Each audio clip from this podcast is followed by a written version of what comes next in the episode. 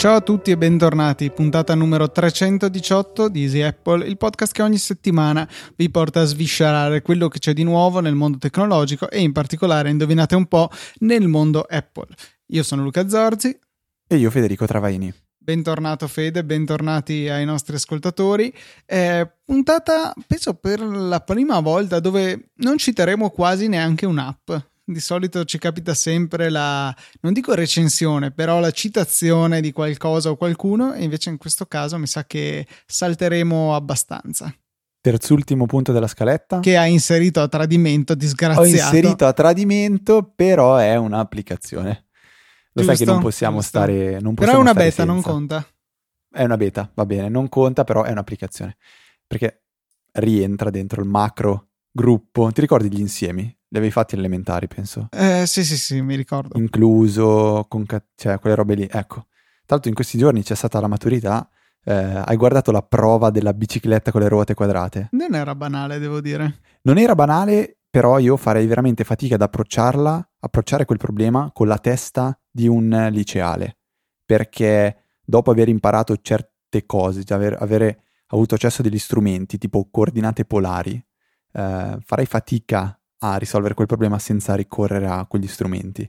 E una cosa che mi ha sempre dato difficoltà anche, vabbè adesso off topic, dando ripetizioni, magari a ragazzi di terza media o mm, anni del, delle superiori, cioè dover spiegare dei concetti senza però poterne usare alcuni che per me sono alla base di tutto, per esempio il concetto di variabile, di equazione.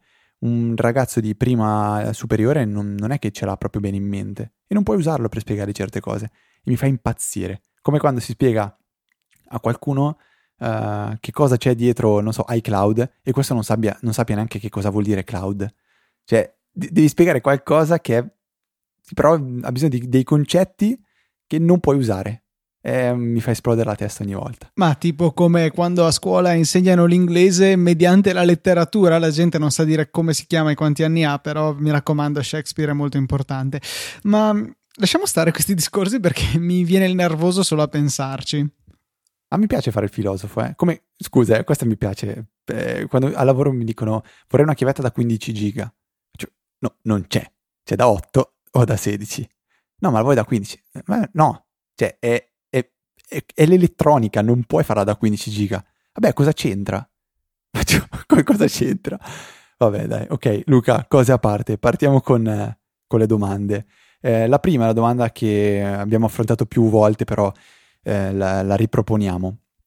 Alex ci chiede, ehm, diciamo, lui ci fa delle, delle, delle, domande riguardo l'utilizzo di iCloud Photo Library e dice eh, lui si è sempre arrangiato con backup locali, magari anche altri servizi, immagino io tipo Dropbox che secondo me è ottimo, eh, Google Photos che è fantastico, a parte le, le clausolette in fondo al contratto. Eh, poi dice, mh, mm, voi trovate utile la, la libreria foto di iCloud? Non è che se l'attivo poi mi ritrovo con giga e giga di traffico di dati succhiati per le sue sincronizzazioni. Chiaro che posso disabilitare il traffico dati cellulare per la foto, ma in quel modo sicuramente la zoppo nell'uso normale.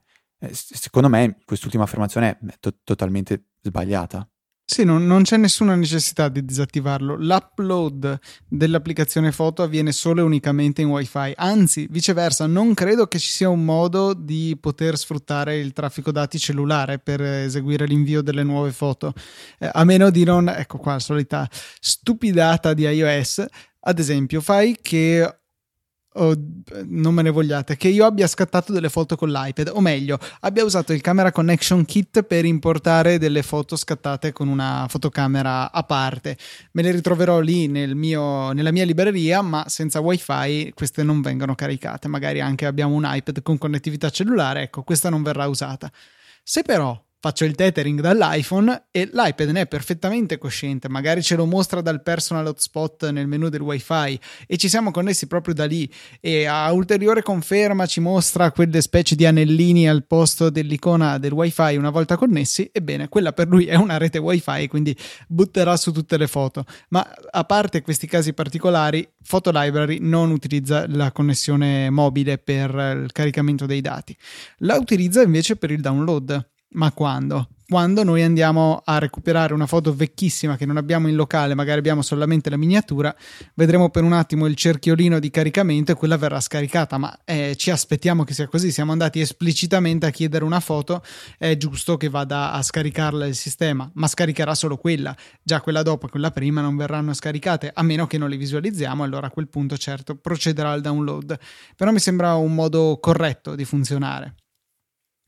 Sì, e per quanto riguarda l'utilità invece di um, iCloud Photo Library, che è diciamo la parte iniziale della domanda di Alex, io mi trovo a dire che per uh, parecchio tempo ho deciso di lasciare perdere iCloud Photo Library perché mi rendevo conto di avere già degli altri servizi che sono Dropbox appunto e anni fa Everpix uh, Google Photos e quindi trovavo questo, questa funzione una cosa diciamo superflua. In realtà mi sono reso conto che ok che è superflua, ma il costo per averla è praticamente irrisorio e ha dei vantaggi che gli altri non hanno. Per esempio Google Photos tende a comprimere leggermente le foto. Dropbox non ha proprio una, uh, un sistema che permetta di avere un archivio di foto fatto come si deve. L'ha avuto per un tot di tempo con eh, un'applicazione chiamata Carousel che poi hanno dismesso. Eh, quindi oggi avere una buona libreria di foto significa praticamente spendere 99 centesimi al mese ed avere eh, 50 giga. Quando eh, arriverà iOS 11 avremo la possibilità di attivare i nuovi piani che, come diciamo prima insieme a Luca, con Ci tre... sono già, eh, pazzi- per parentesi, ci sono già i nuovi piani, sono già disponibili come prezzo e l'unica variazione è la scomparsa del piano di 2 tera a 20 euro perché, o meglio, è sparito quello da 1 tera a 10 euro perché è stato sostituito da 2 tera che quindi dimezza il suo costo. Gli altri prezzi sono rimasti invariati, 1 euro al mese, 99 centesimi, per 50 giga di spazio, 3 euro al mese per 200 giga di spazio. Quindi eh, se abbiamo una famiglia con tante necessità di dati, con solamente 10 euro ci pappiamo ben 2 tera, che insomma è un bel po'. No, aspe- aspetta un secondo, quindi sono già attivi i piani famiglia condivisi? No, non è, ah, è attiva okay. la tariffazione, ma la, la, novità di iOS 11 della condivisione dello spazio, magari spiega un po' meglio, Esa- quella esatto. appunto arriverà in autunno. Sì, forse ho, ho, usato un termine scorretto, cioè per me nuovi piani effettivamente sono questi nuovi piani condivisi in famiglia, quindi abbiamo la possibilità oggi di condividere le applicazioni, le, il piano di Apple Music, ma non l, lo spazio di iCloud. Quindi se abbiamo quattro telefoni, su quattro telefoni bisogna acquistare dello spazio in più. Con iOS 11 sarà possibile invece condividere questo spazio, quindi andare ad acquistare magari questi 200 giga. Um, no, aspetta, sono Luca 200 giga 2 tera? 200, sì, non c'è nulla di mezzo che effettivamente okay. c'è un po' un buco. 200 giga o 2 tera che potranno essere condivisi, eh, diciamo, tra tutta la famiglia. E quindi non, non si avrà più quella sensazione di dover buttare via dello spazio, perché magari, non so, vabbè, fate voi i conti, un po' di matematica strana, però vi renderete conto che potreste magari con un piano più piccolo condiviso eh, riuscire a soddisfare tutte le esigenze di tutti quelli del piano famiglia. Oggi invece bisogna fare degli acquisti separati, che non è il, il massimo comunque. Quindi non vedo assolutamente alcuna ragione per non voler usare iPhoto Library. Eh, e su, su, diciamo in più avremo un miglioramento anche dal punto di vista di mh, risorse che i dispositivi richiederanno per fare l'analisi delle foto, il riconoscimento dei volti, questo sempre con iOS 11 e eh, High Sierra, eh, perché è stato fatto anche un miglioramento da, sotto questo punto di vista, che, di cui i tecnicismi non vogliamo trattare. Sì, eh, comunque secondo me il vero valore di avere una libreria foto completamente eh, sincronizzata su tutti i dispositivi. Dal mio iPhone posso andare a ripescare foto scattate dieci anni fa con una macchinetta compatta eh, e allo stesso tempo sul Mac mi compaiono in automatico le ultime foto che ho scattato questa mattina. Insomma, questo è il grande valore di Photo Library per me. Andando oltre, Luca, una segnalazione che mi ha fatto molto piacere, anzi ci ha fatto molto piacere. La notizia in, diciamo, anteprima che S Lunga introdurrà, prevede di introdurre la possibilità di pagare tramite Satispay. Satispay che per chi eh, non, non, se lo ricorda è un, un servizio di pagamento che legandosi diciamo a, a, un IBAN, quindi a un conto bancario, permette laddove eh, la, il commerciante supporti questa tipologia di pagamento di effettuare la, transiz- la transazione, non la transizione, direttamente eh, tramite il telefono. E vantaggio eh, che con f- fino diciamo, ad iOS 10 non era possibile fare con, su Apple Pay era il pagamento anche tra diverse persone, eh, tra, quindi tra privati. Eh, noi l'avevamo utilizzato alla, all'ultima Easy Pizzata. Quindi la possibilità che verrà introdotta, non ho capito esattamente quando, però di poter pagare alle casse dell'S lunga con Satispay. Entro fine luglio mi pare che sia. Entro la... fine luglio. E tuo fratello sollevava una questione interessante, cioè sarà possibile farlo anche con eh, diciamo il lettore di, di, codici, quello automatico che non so come si chiama esattamente, il termine tecnico, diciamo, di, di quella EasyPay, no, non si chiamerà EasyPay, questo me lo sono appena inventato. Il presto Vabbè, spesa diciamo, forse vuoi dire? Il presto spesa, il presto spesa, esatto. Uh, no, aspetta, il presto spesa è quello del codice barre?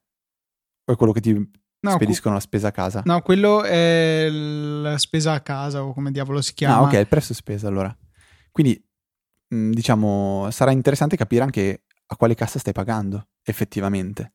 Perché quando paghi a, per esempio, c'è un posto dove fanno gli hamburger a Busto Arsizio, paghi all'esercente, quindi paghi a una cassa. All'S lunga ci saranno 20, 30 casse sarà difficile capire a che cassa stai pagando, magari complicherà un po' quello che è effettivamente Satispay, cioè tre tocchi e hai finito. Però diciamo che oh, sono, sono, molto curioso di poter smanettare con Satispay, peccato che arriva un po' in ritardo rispetto ad Apple Pay. Bah, vero, cioè, diciamo non... che Satispay è un, un bellissimo sistema e che funziona molto bene soprattutto, o meglio, non soprattutto, eh, anche per lo scambio tra privati, cosa che dicevamo in Apple Pay arriverà in futuro, per ora solo negli Stati Uniti, da vedere se sarà totalmente gratuito come io mi auguro, eh, però Apple Pay è più comodo, cioè eh, tirare fuori il telefono, doppio tap sul pulsante home e appoggiarlo al lettore sarà sicuramente più comodo di qualunque cosa possano fare invece eh, quelli di S lunga. Per cui Apple Pay rimane preferibile dal mio punto di vista. Certo è che se si vuole offrire una possibilità in più, magari anche, eh, ricordiamo che eh, Apple Pay, come il nome suggerisce, è un'esclusiva di Apple, invece Satispay è disponibile anche su Android, per cui chi volesse utilizzare questo sistema può farlo anche con Android, è comunque un sistema di pagamento molto molto valido.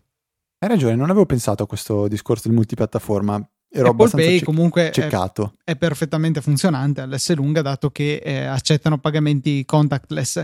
Eh, l'ho usato anche la settimana scorsa eh, usando il presto spesa, arrivo alla cassa automatica, doppio tap eh, sull'Apple Watch, l'ho appoggiato al, al lettore e nel giro di boh, forse 10 secondi complessivi di interazione con il totem per il pagamento, avevo il mio scontrino con il codice a barre necessario a, ad aprirmi il cancellino dell'uscita. Per cui funzionalità perfetta, velocissimo, comodissimo e ho saltato tutta la coda alla cassa.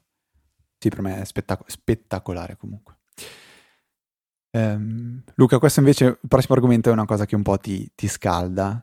Ti, diciamo, mm. è arrivata un po' una mezza provocazione su, su Twitter eh, non ricordo l'utente, adesso magari riesco ad andare a recuperarlo al volo. Oh, l'importante allora. è, è fin tanto che tu recuperi il, sì, sì, sì, il nome, io mi butto avanti sull'argomento. L'argomento è un articolo di Paolo Attivissimo su Il Disinformatico che ha da titolo ah, Apple, ha, Apple ha usato gli utenti come cavie di nascosto, che dà già un certo verso no, a questa notizia. E oltretutto poi è impreciso nella, nella spiegazione. Secondo me anche con l'intento di, di sollevare un po' un flame insomma. Cos'è la questione? Abbiamo parlato dell'aggiornamento ad APFS che è avvenuto in maniera ufficiale con l'aggiornamento a iOS 10.3. In questa occasione tutti i dati che avevamo sul nostro iPhone sono stati migrati ad APFS, ma c'è una precisazione da fare. I dati sono rimasti esattamente dove erano, i metadati sono cambiati E quindi cosa è stato necessario fare durante l'aggiornamento?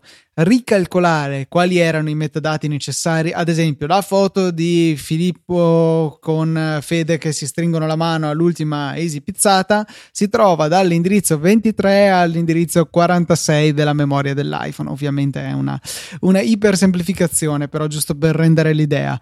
Ecco, eh, in uh, stile HFS Plus, che è quella porcheria che ci trovavamo prima, si scrive, non so, da destra a sinistra, invece con APFS si scrive da sinistra a destra questa informazione, dico una stupidata. E quindi eh, è stato ripetuto il processo per ogni file, ogni singolo metadato, finché tutto era stato convertito in APFS. A questo punto veniva cambiato il tipo di partizione, quindi dicendo attenzione, questo non è più un disco HFS Plus, ma è un APFS. Benissimo, al successivo riavvio l'iPhone si ritrovava il suo bellissimo file system APFS e riprendeva a funzionare normalmente. Chiaramente questo eh, richiede del tempo e è una cosa estremamente delicata perché stiamo comunque avendo a che fare con i dati degli utenti. Non tocchiamo i dati in sé, ma se avessimo scritto un metadato sbagliato, magari di un file importante per permettere l'avvio del sistema e poi avessimo detto ok, questa conversione è completata, la partizione è ora PFS, beh, al successivo riavvio il telefono non si sarebbe avviato e magari avremmo anche perso qualcuno dei nostri file che potevamo magari non avere backuppato altrove. Eh, questo sarebbe stato un disastro. Allora Apple in maniera molto molto intelligente cosa ha scelto di fare? Con gli aggiornamenti iOS 10.1 e 10.2 sono state eseguite delle prove della generazione di questi metadati senza però arrivare al passo cruciale, cioè dire al sistema attenzione, questa è una partizione APFS, d'ora in avanti puoi ignorare i dati di HFS. Quindi eh, si faceva una prova totalmente non distruttiva che chiaramente portava via un po' di tempo, ma eh, questa perdita di tempo era solamente durante l'aggiornamento. E l'aggiornamento di iOS già di per sé è un procedimento abbastanza lungo, per cui eh, mettersi a farlo appena prima di avere bisogno del telefono è una cosa poco intelligente, onestamente, è una delle cose che ho visto scritte sotto nei commenti e per l'ennesima volta mi sono eh, ricordato che non bisogna leggere i commenti su internet perché si trova solo il peggio del peggio. Quindi, eh, stante che gli aggiornamenti, almeno dal mio modesto modo di vedere, li fai quando stai andando a letto, fai aggiorna e poi te ne vai e la mattina dopo ti ritrovi il telefono aggiornato, di sicuro di notte non ne hai bisogno. E, ehm, è stato fatto in maniera molto molto sicura perché una volta eseguito questo test l'iPhone verificava che tutto fosse andato a buon fine e riportava ad Apple o il successo o attenzione c'è stato un problema nel gestire un file di questo tipo grande tot mega che ne so queste cose. Di certo non venivano inviati i nostri file ma solamente alcune informazioni tecniche a riguardo in questo modo hanno potuto fare pratica, sicuramente scovare dei bug e hanno potuto poi al momento del rilascio di iOS 10.3 eh, eseguire il processo in maniera oserei dire perfetta. Non ho letto di una sola persona su Twitter, eh, né riportata da siti di notizie né niente, che abbia avuto alcun problema con l'aggiornamento dei PFS. Quindi è stato, secondo me, gestito in maniera magistrale la cosa. Eh, prove del tutto innocue al costo di una minima perdita di tempo, va bene, ho capito, ma se tu fai conto di ogni secondo è prezioso per fare l'aggiornamento, stai sbagliando qualcosa. E, e quindi hanno potuto fare tutto al meglio. Chiaro, non erano avvertiti gli utenti di questo, però mh, onestamente la durata stessa degli, eh, degli aggiornamenti è variabile. Per cui tu non hai mai modo a priori, se non guardando forse la dimensione, eh, di giudicare quanto tempo du- impiegherà per essere completato l'aggiornamento. Quindi, alla luce di tutto ciò, ammesso, o meglio, appurato che non c'erano pericoli per i nostri dati. Cosa venite a fracassare le balle? Pensate che cataclisma sarebbe successo se ci fossero stati problemi in un aggiornamento così delicato. Allora, chiaramente la gente si sarebbe lamentata. Apple ha fatto tutto quello che aveva in suo potere per evitare questi problemi e comunque hanno il coraggio di lamentarsi lo stesso. Secondo me è veramente una cosa assurda. Sì, ma questo lo dici tu commento medio che ti farebbe qualsiasi utente del forum generalistico X. Comunque mi è un po' deluso Luca, ti aspettavo un po' più, un po più cattivo. Eh, visto... Sono passati ormai un po' di giorni, ho fatto in tempo a digerire la cosa. Eh. No, ho fatto questa battuta sul questo, lo dici tu, per eh, sempre restando in tema Twitter e altro. Eh, quando tu hai risposto a un tweet dicendo hai già violato la regola numero uno dell'internet che è non leggere i commenti. sì, eh, sì, esatto. No, mi fa pensare che è vero, ci sono certe persone che invece vivono di quello e passano la giornata a scannarsi. Ma e, se guardi vabbè. tra i commenti ce n'è anche uno mio dove ho provato a esprimere questa stessa cosa, ma... Eh, vabbè, vabbè, vabbè, però vale val sempre la pena provare, Luca. No, non vale Però. sempre la pena provare. È la stessa cosa che che fa sempre mio fratello, però lo trovo molto intrattenente come cosa quando scrive agli ignoranti antivaccinisti, complottari su Facebook, eh, cercandogli di fargli vedere la ragione, dati alla mano, ma questa gente è priva di ragione, per cui non, eh, non c'è modo di fargli capire le cose con, con, la logica, loro vog- vedono quello che vogliono vedere. Non è il posto giusto, cioè non è il posto giusto per mettersi a spiegare con delle persone. Cioè, se una persona vuole capire, non va ma quelle in persone... posti a discutere. Sì, Ascolta, che... Se una persona vuole capire, sta zitta e legge. Se una persona inizia a scrivere, è perché ha voglia di trollare, voglia di litigare. Voglia ma di non è casino. vero, guarda, cioè, certa gente ma è semplicemente ignorante e non ha voglia di imparare. È eh, boh, diciamo che la speranza è l'ultima a morire per tutti. Uh, cioè, come quelli che vanno a, a, lamentarsi che Burioni, il medico divulgatore su Facebook, è molto impostato, cioè non ammette eh, opinioni, ma è giusto così. I fatti, la scienza non è fatta di opinioni, è fatta di dati, di oggettività, quindi non c'è spazio per le opinioni. E soprattutto quando le opinioni non sono supportate da fatti, lui giustamente è, eh, non è d'accordo e non permette che ci siano sulla sua pagina.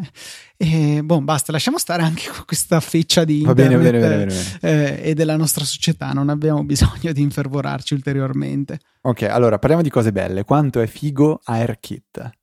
Porca miseria. O ARKit o ARKit o ARKit, eh, ovvero quella nuova insieme di API, di strumenti. Framework, Fede. Framework, grazie per avermi fornito la parola corretta. Eh, comunque questo lo dici tu. Eh, io li chiamo API, che permettono di, uh, tramite realtà aumentata, fare cose belle. In questo caso, quindi AR sta per aumentata realtà ovviamente, perché anche in Apple parlano itali- in italiano, e viene, troverete nelle note della puntata un link a un video eh, di una dimostrazione di un'applicazione sviluppata con eh, ARKit per effettuare misurazioni, quindi verrà, verrà misurato eh, un, un, tavolo, diciamo, posto di fianco a un righello, eh, o meglio a un metro, non un righello, a un metro eh, vero, e mh, mm, viene data dimostrazione di come questo strumento tramite la realtà aumentata funzioni in maniera impressionante, soprattutto perché si tratta, immagino, di una prima demo, non di un prodotto pronto per essere magari, eh, so, venduto. E ci sono rimasto veramente male. C'è cioè, anche un sito, Fede, che si chiama madewitharkit.com che metteremo sì, nelle note della puntata esattamente quello che ho linkato. Ok, ci sono tanti esempi, quindi non solo quelli che abbiamo visto su Twitter, li stanno aggiungendo con una certa regolarità. È veramente bello, cioè impressionante.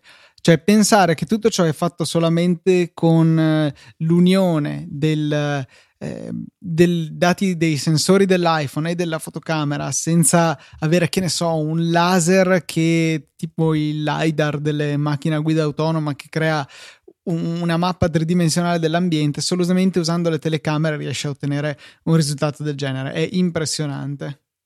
Ho appena visto un razzo atterrare in una piscina. Ma non è un razzo qualunque. Un razzo a caso, un, un sì, Falcon 9. Falcon 9. Bellissimo, anche bene. poi col suono eh, molto carino. Porca miseria, no, allora hai fatto bene. Eh, effettivamente io non ero andato oltre e avevo capito che Made with ARKit fosse una raccolta di Uh, il link al video puntava lì e quindi mi ero limitato a guardare solo quel video. Porca miseria, che bello!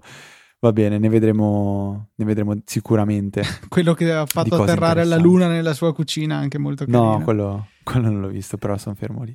E una piccola postilla, un piccolo asterisco riguardo a The ARKit richiede per funzionare e non è un complotto, so già che qualcuno si starà scaldando, è perché ha bisogno di una potenza di calcolo mostruosa, è compatibile solo con dispositivi dal processore A9 in su, quindi iPhone 6S e 7, iPad Pro in tutte le salse e è necessario perché appunto ci vuole una potenza di calcolo indicibile per riuscire a fare con questa fluidità e con questa efficacia i calcoli necessari a rendere queste figure tridimensionali. Quindi no, non lo fanno per invadere la nostra privacy? Eh, no, lo fanno perché così cambi il telefono, perché il tuo telefono è obsoleto in maniera programmata. Ah, ok, no, siamo d'accordo allora su questo. Benissimo, sì. Cioè, anche... va bene. Um, Luca, è stato liccato un documento sui leak. Sì, un documento, addirittura è stato un, eh, un incontro eh, che Apple ha tenuto per i suoi dipendenti, o uno di una serie, non è dato saperlo, e è un po' ironico il fatto che un incontro sul controllo dei leak sia stato a sua volta divulgato, ma va bene. E è interessante, ci sono alcuni dettagli a riguardo di questa task force che consiste anche in ex agenti di CIA e NSA che lavorano per Apple. A me piace immaginarli vestiti tipo Men in Black con gli occhiali scuri.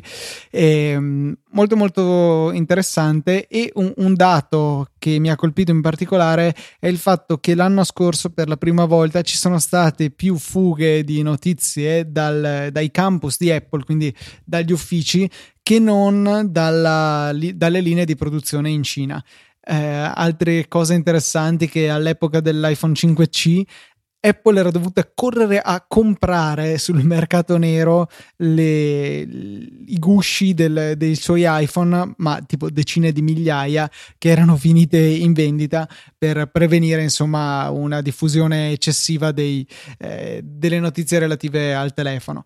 Eh, ci sono un sacco di curiosità che valgono una letta a questo, a questo, articolo di The Outline, che ha anche una specie di mini podcast incorporato eh, che contiene anche dei pezzi di queste registrazioni.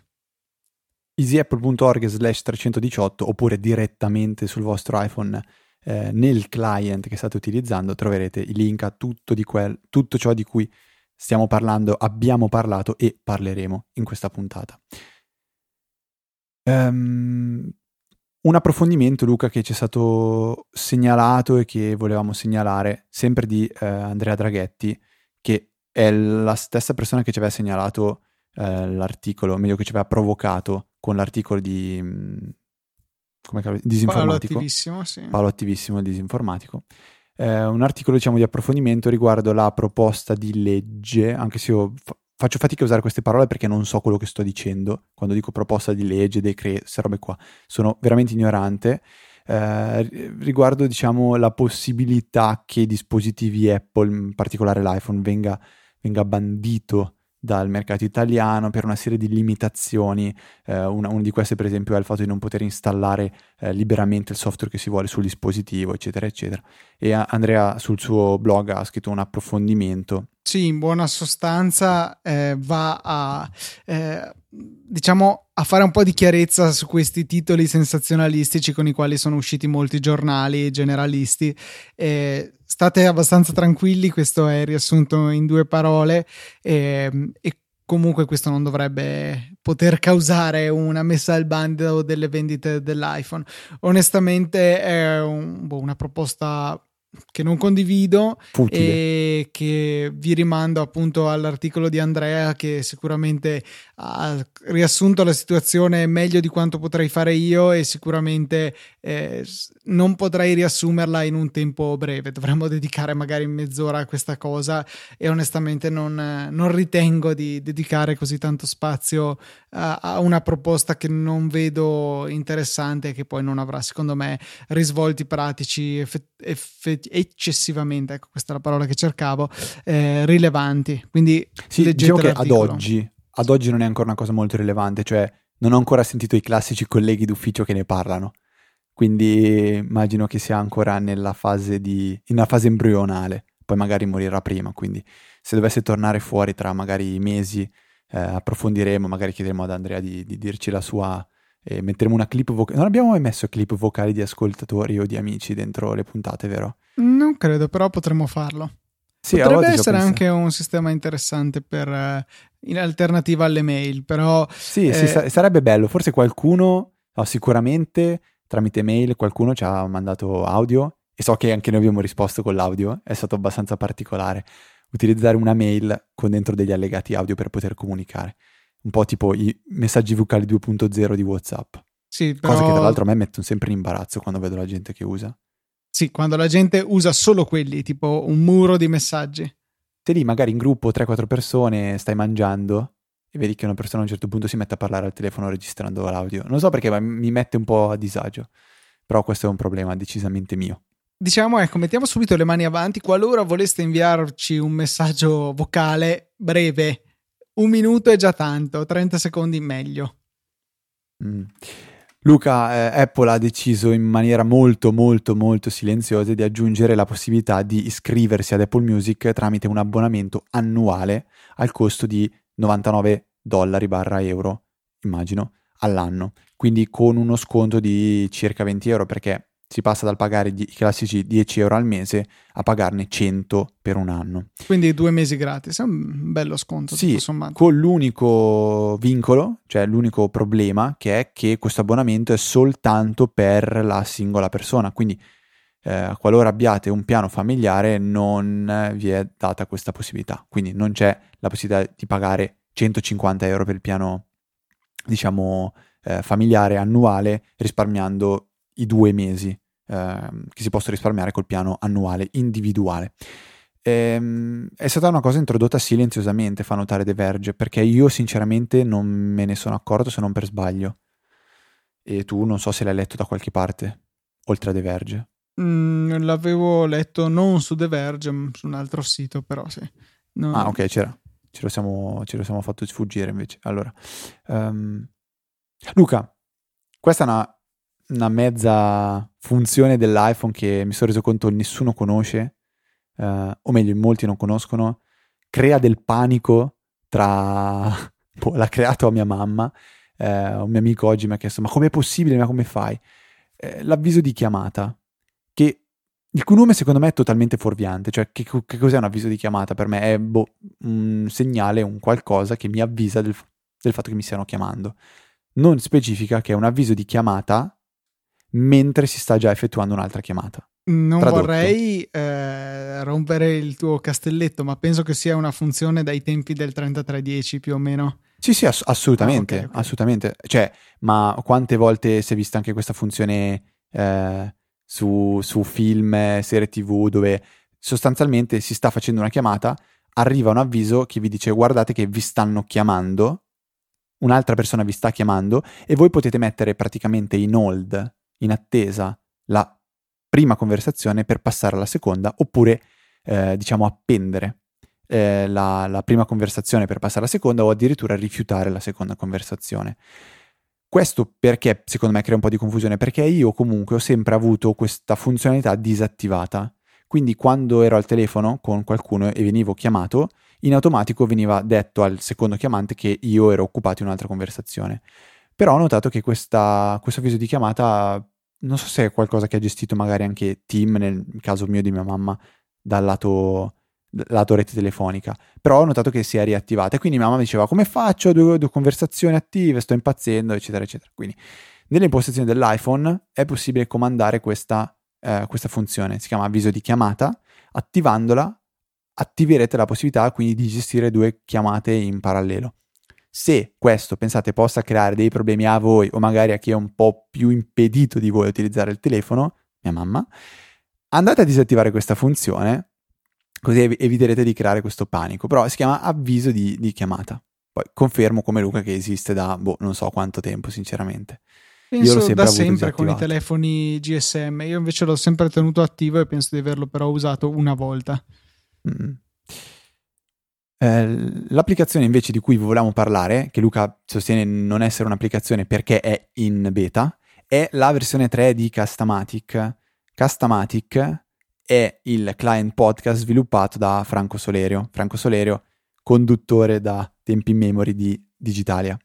La versione 3.0 è eh, possibile testarla andandosi a iscrivere sul, sul sito castamatic.com slash beta, troverete ovviamente il link nelle note della puntata, e eh, nei prossimi giorni ri- riceverete la prima build da poter installare e testare.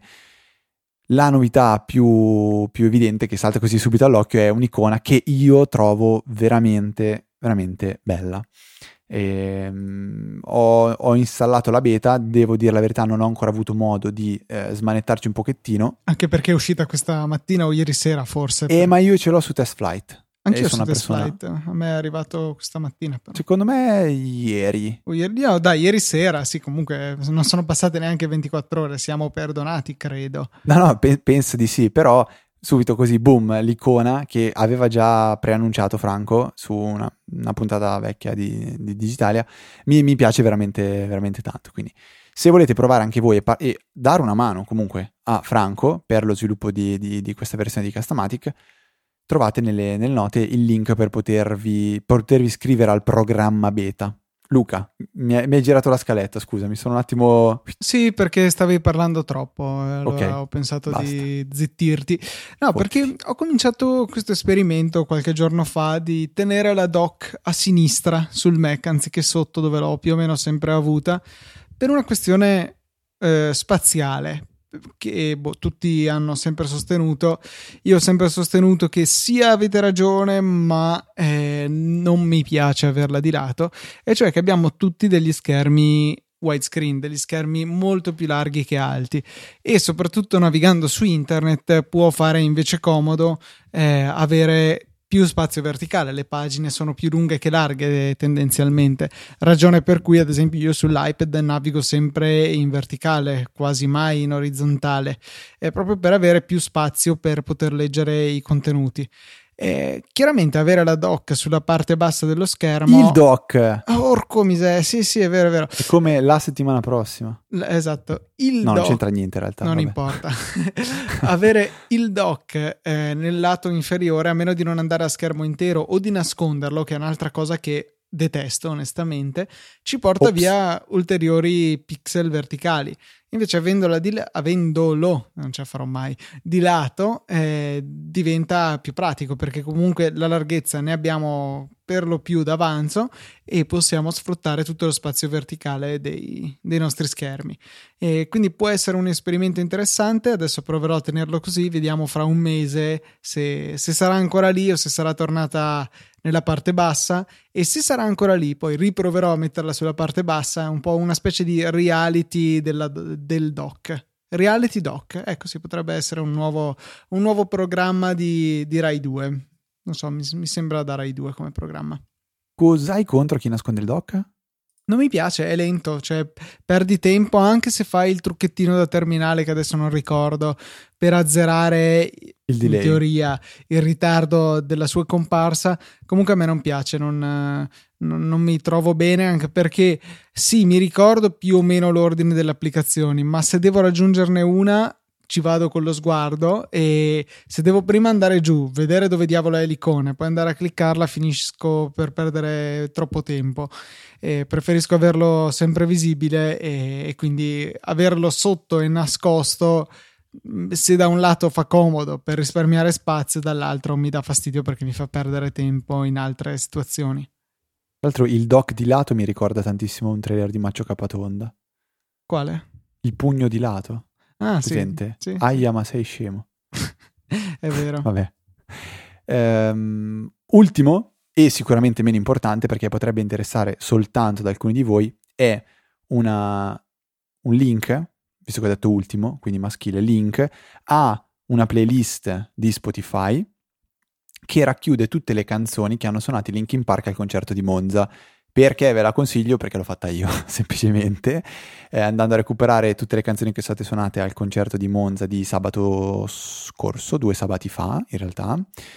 Eh, niente, io ho questo problema, sono in scimmia con eh, questa playlist dopo aver partecipato al concerto, l'asco- l'ascolto praticamente notte, notte e giorno e ho pensato di condividerla con tutti voi, oltre che a tutti gli amici e colleghi che conosco eh, che sono andati al, al concerto. E quindi niente, super semplice, basta che cliccate sul link che trovate nella della puntata, importate la playlist su Spotify, fate, penso, segui, una cosa del genere, comunque seguite la, la playlist e potete anche voi ascoltarvi in tutta comunità quelle fantastiche canzoni. Molto bene Fede, quindi eh, siamo giunti in conclusione di questa puntata con anche una nota musicale che ci sta ogni tanto per suggerire qualcosa di interessante da ascoltare. Eravamo entrambi musicisti, eh? questa è una notizia... Beh, oddio, chiamare magari... me musicista... no, beh, dai, tu, guarda, tu sì, premevi esatto. play sul Mac.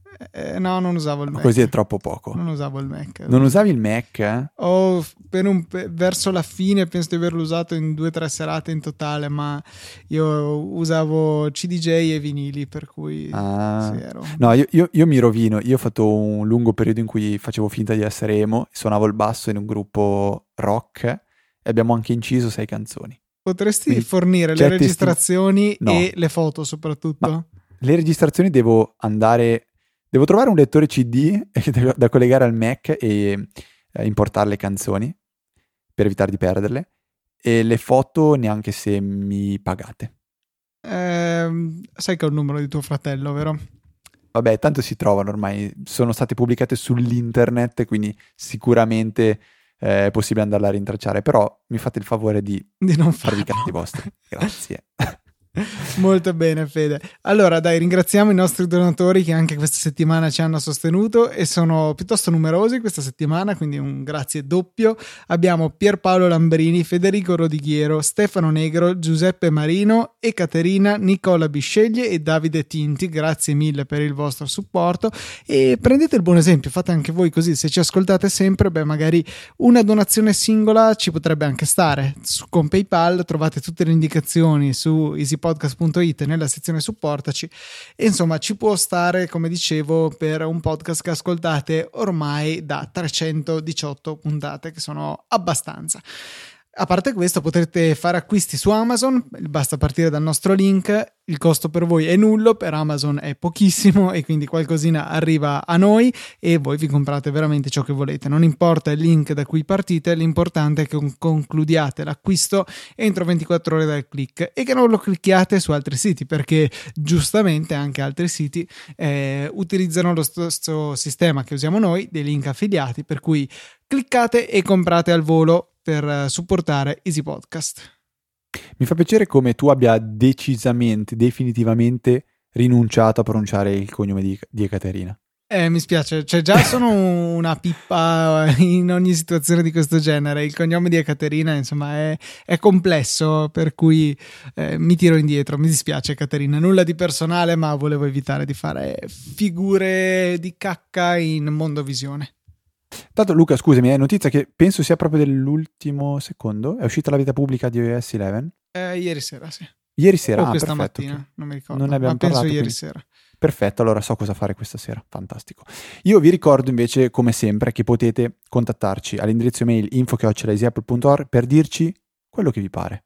Noi leggiamo tutto e potete stare con noi tutta la settimana tramite il canale Telegram che tanto vale la pena seguire perché dà veramente poco fastidio e quando vi fa suonare il telefono lo fa per una giusta causa. Il canale è t.me slash easyapple e durante il corso della settimana avete sempre modo di restare con me e con Luca eh, quotidianamente tramite Twitter. Io twitto una volta al mese più o meno, Luca no. Quindi Luca è sicuramente una miglior compagnia della mia e gli account sono ftrava e lucatnt. E detto questo, direi che per la 318esima puntata è tutto. Un saluto da Federico. Un saluto da Luca. Mi piace tutte le volte che saluto, dico un saluto da Federico e con le mani faccio capire che sto salutando, ma non serve a nessuno. Noi comunque ci sentiamo la settimana prossima con una nuova puntata di Apple.